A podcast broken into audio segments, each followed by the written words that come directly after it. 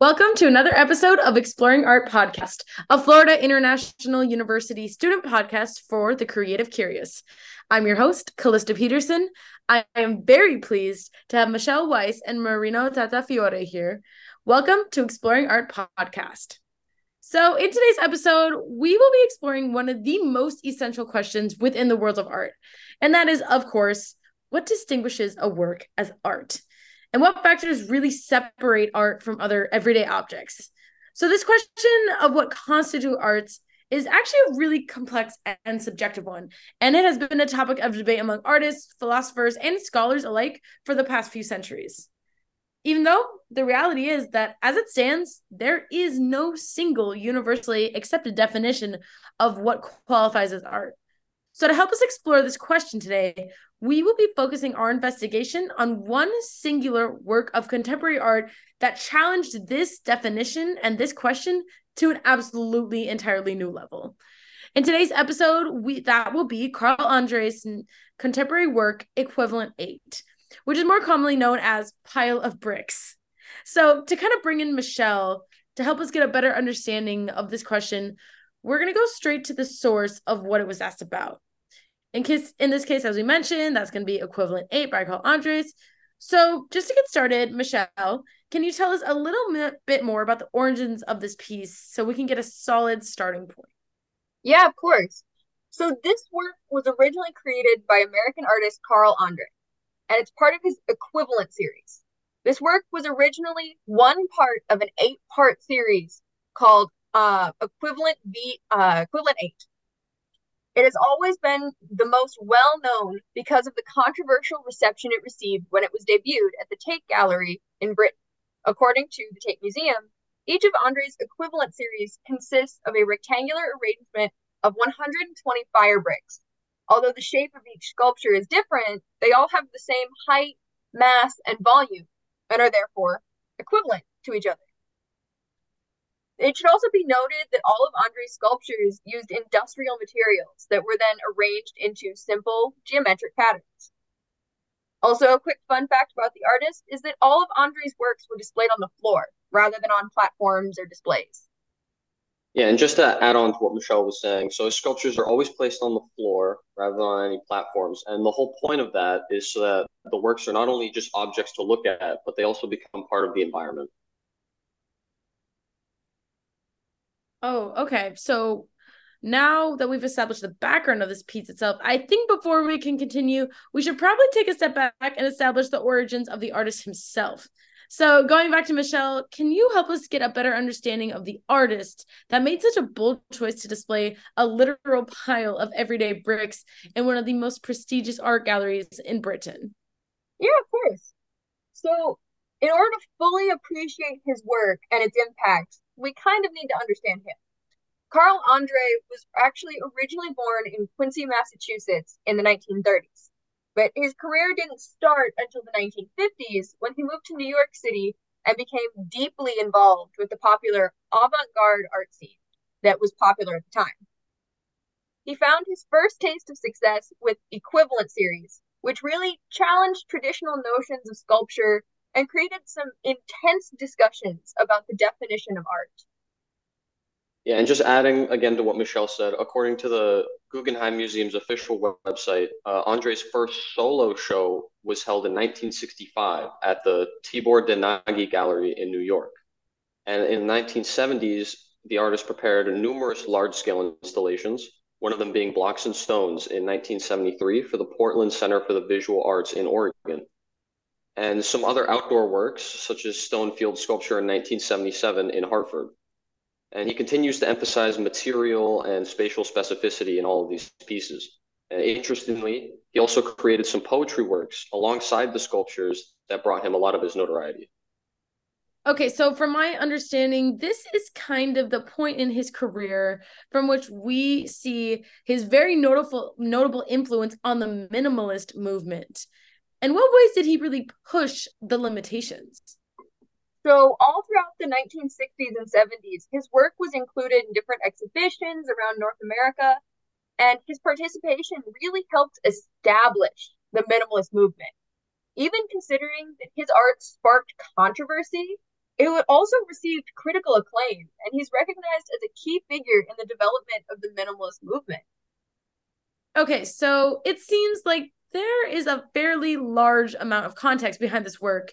And we've been hearing a lot about how this work divided the art community and created chaos and created all this controversy. But what was the main factor that was driving this intense criticism? So, actually, to answer that question, we're going to have to talk about a really pivotal moment for this piece, which was the original presentation of the work back in 1972. And kind of to set the scene a little bit, we're in the Tate Gallery, which was founded in 1897 and originally named the National Gallery of British Art, and later renamed the Tate Gallery after sugar magnate Henry Tate and Tate Lyle, of Tate and Lyle. Now that you mention that, I think it's important to note while we're on the subject that the Tate Gallery has pretty significant, deep philanthropic roots going all the way back to its establishment. Oh, is that true? Yeah, so a lot of people don't know this, but the Tate Gallery was actually founded from the personal donations of Henry Tate. And the museum was originally known as Tate Britain when it first opened in 1897. Since then, the Tate has actually made some pretty tangible efforts to keep that legacy alive. Now they partner with Bloomberg Philanthropies to keep art alive for the next generation. Yeah, the Tate Institution is actually a network of four separate art galleries, and it's in the National Collection of the United Kingdom. Okay, so very clearly, we're working with an institution that values both the old and traditional as well as the new in the world of art, and also has some pretty significant funding behind it. Exactly. So, when Equivalent 8 was first displayed in 1974, there was actually no large, like, not really a large scale reaction to the piece or the series as a whole. The real controversy actually started two years later in 1976 when it was actually taken off display.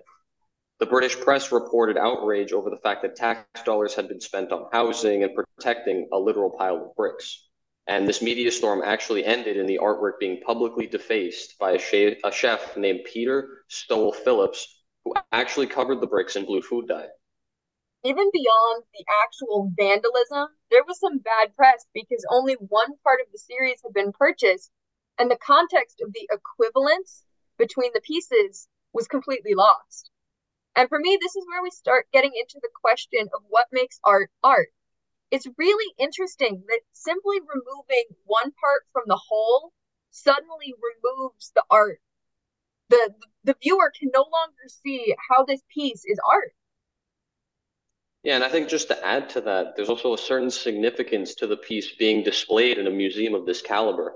I mean, most visitors would expect a certain level of quality from a museum like the Tate at that sort of level of establishment. I mean, the public outcry at the time is all the proof that you really need. Normally, people would accept that any work put in an art museum could easily be classified as art without much discussion. But that wasn't really the case with Equivalent 8. It was actually quite the opposite. The general consensus was that this work was definitely not art. And I think this is for a couple reasons. Uh, first and most obvious is obviously the materials were just literal, just obvious as bricks. But more than that, I think the minimalist design and the construction was the main cause for alarm. There's the assumption with art that the art piece has to take some degree of specialization or skill to make that the average human just doesn't possess. But this was a case where anyone realistically could have made the work. There was no extraordinary technique or skill that was needed to arrange the bricks. But because an artist decided it as art and sold it to a museum, an everyday object became this beautiful art piece. And it should also be noted that concept art was also very big at the time. Concept art, or idea art as it's normally called, is art that the artist wants to represent an idea and to be more than its physical parts. And equivalent 8 is not a largely conceptual piece. Part of the public issue with it was probably because it doesn't really represent a big idea. The piece is meant to comment on physical space and the objects in our daily life that we normally forget about. Okay, so that was a lot. So what you're saying is so the problem was that it was displayed at this prestigious historic museum that really values art of high quality, but it was just a pile of bricks. Not exactly. Uh, there's also an aspect of the way the museum organizes its displays that probably caused some confusion and didn't help the piece's reception. Uh, the Tate organizes its galleries normally based on theme. So for a while, this piece was actually displayed near landscapes by John Constable, who was a well-respected English artist. A New York Times article actually talked about how his art actually celebrated a bicentennial anniversary while displayed in the same gallery as equivalent 11. And the article kind of called it a pity in a way. I would like to point out that I can understand why the Tate chose to do that. I can see the theme being about space and the things taking up space in our world. I can see where this kind of a display could be really effective. But you have to get the pieces.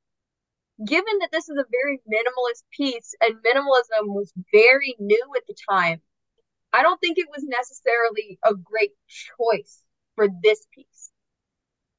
I kind of see what you guys are saying, but it doesn't really sound helpful to the work at all. Well, it actually gets worse because uh, when the pay- when it came out in the papers that the Tate bought just a pile of bricks, uh, the price of the piece was actually wildly overestimated.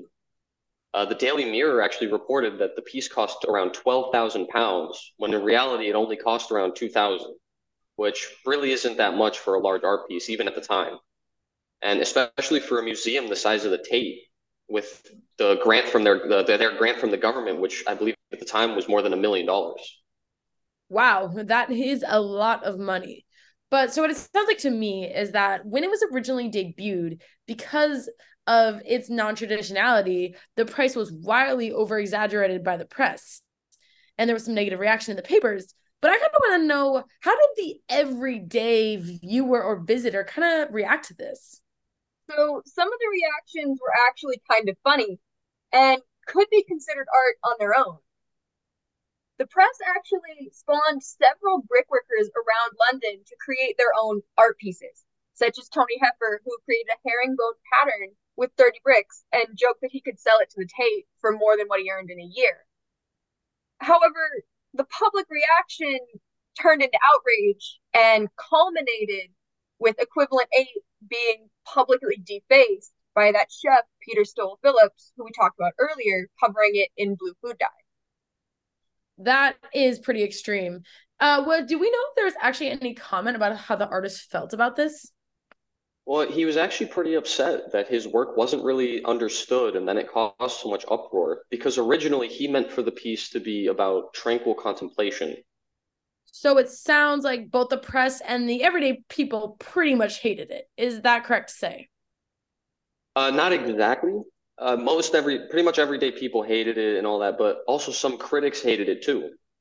And while the critics thought that the papers were somewhat over exaggerating and their stories were a bit sensational, they didn't go rush. They didn't go rush to defend the piece themselves either. Some, like uh, Bernard Levin, who was a Times columnist at the time, was actually certain that equivalent eight was no more than a pile of bricks. Not everybody hated it either. Some people did enjoy them. That same Times article quoted a guest calling them relaxing. And I'd also like to bring up one of the biggest champions of the piece was the uh, director of the um, Tate at the time, who actually compared the piece to John Constable and said that it would probably be appreciated in the future the way John Constable was.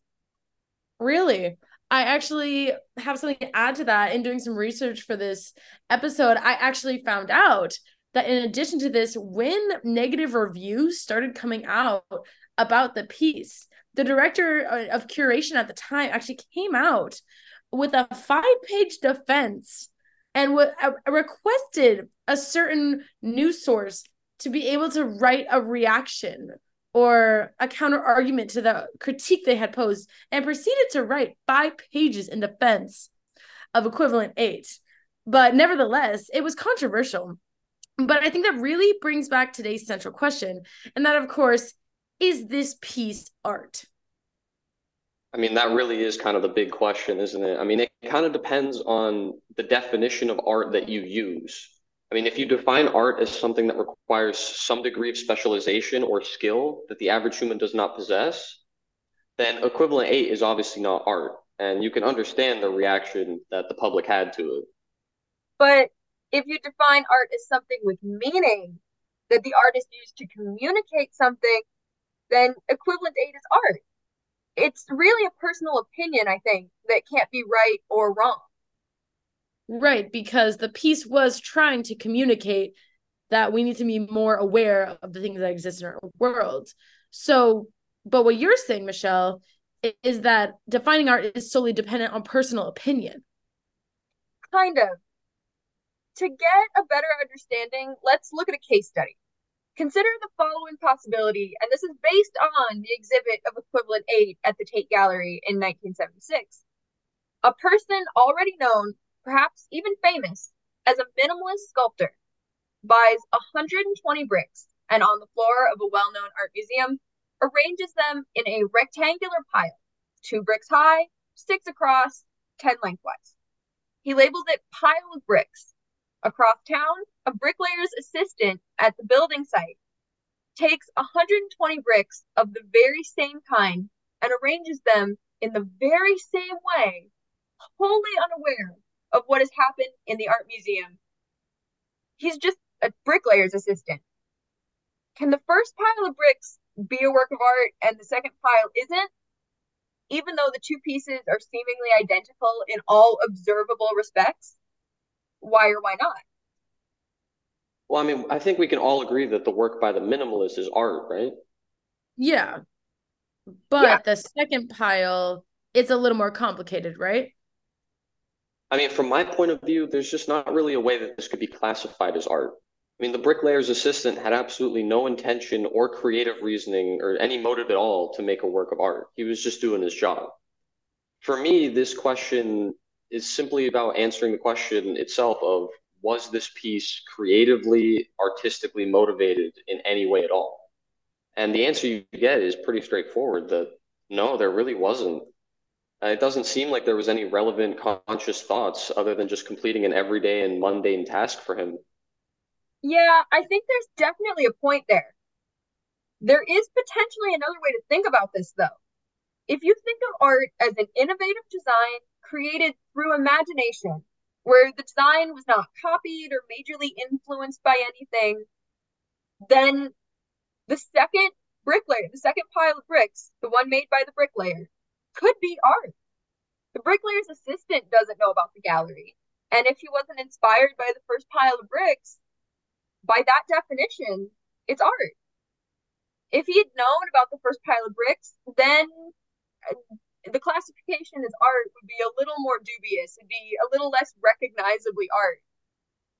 So, in this specific scenario, what is the defining factor that really separates the artist piece from the bricklayer's pile of bricks?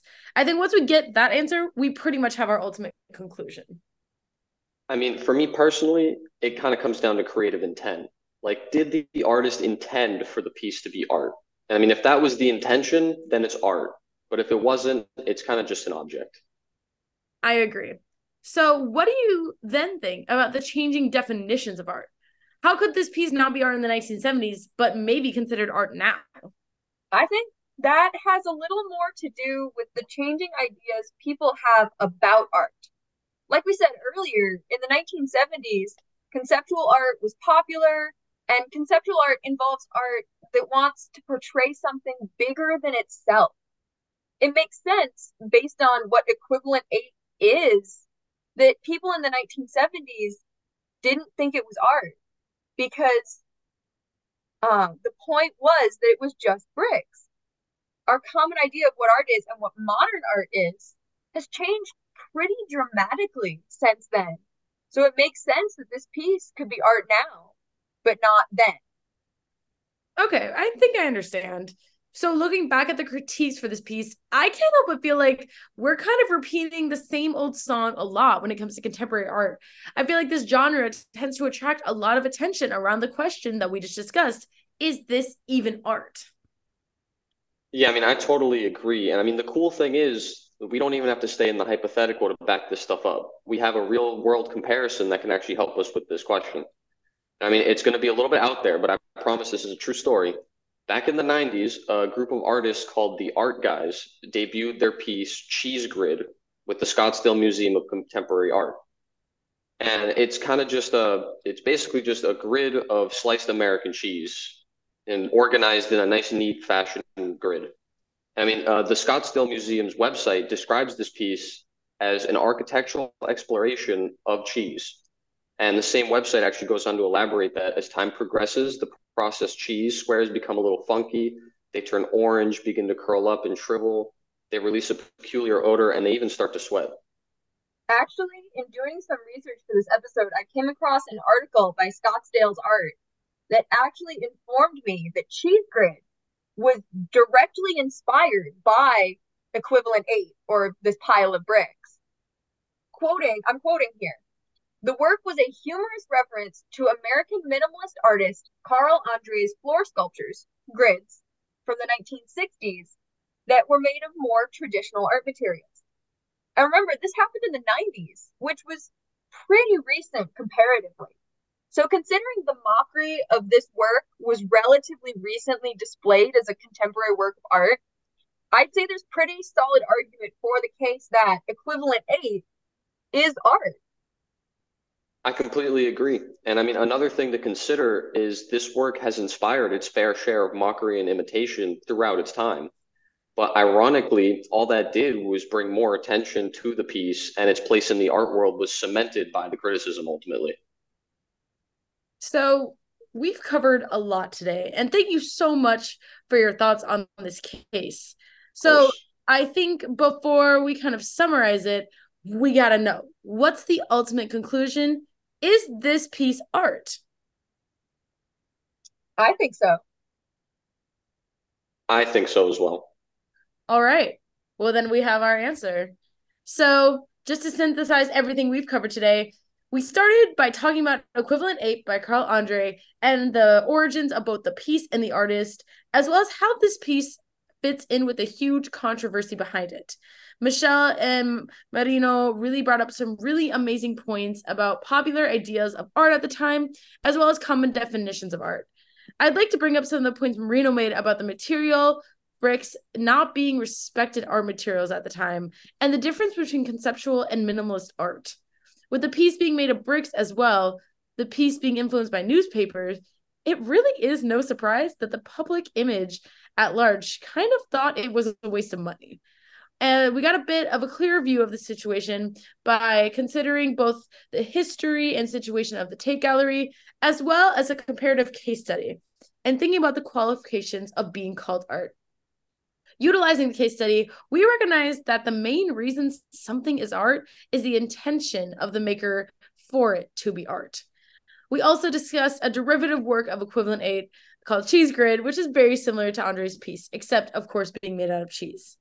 Equivalent 8, even though it is just a pile of bricks, is remembered for its controversy. And I just want to thank you for joining us today. Thank you very much, Michelle and Mariano. I really appreciate it. This concludes Exploring Art Podcast.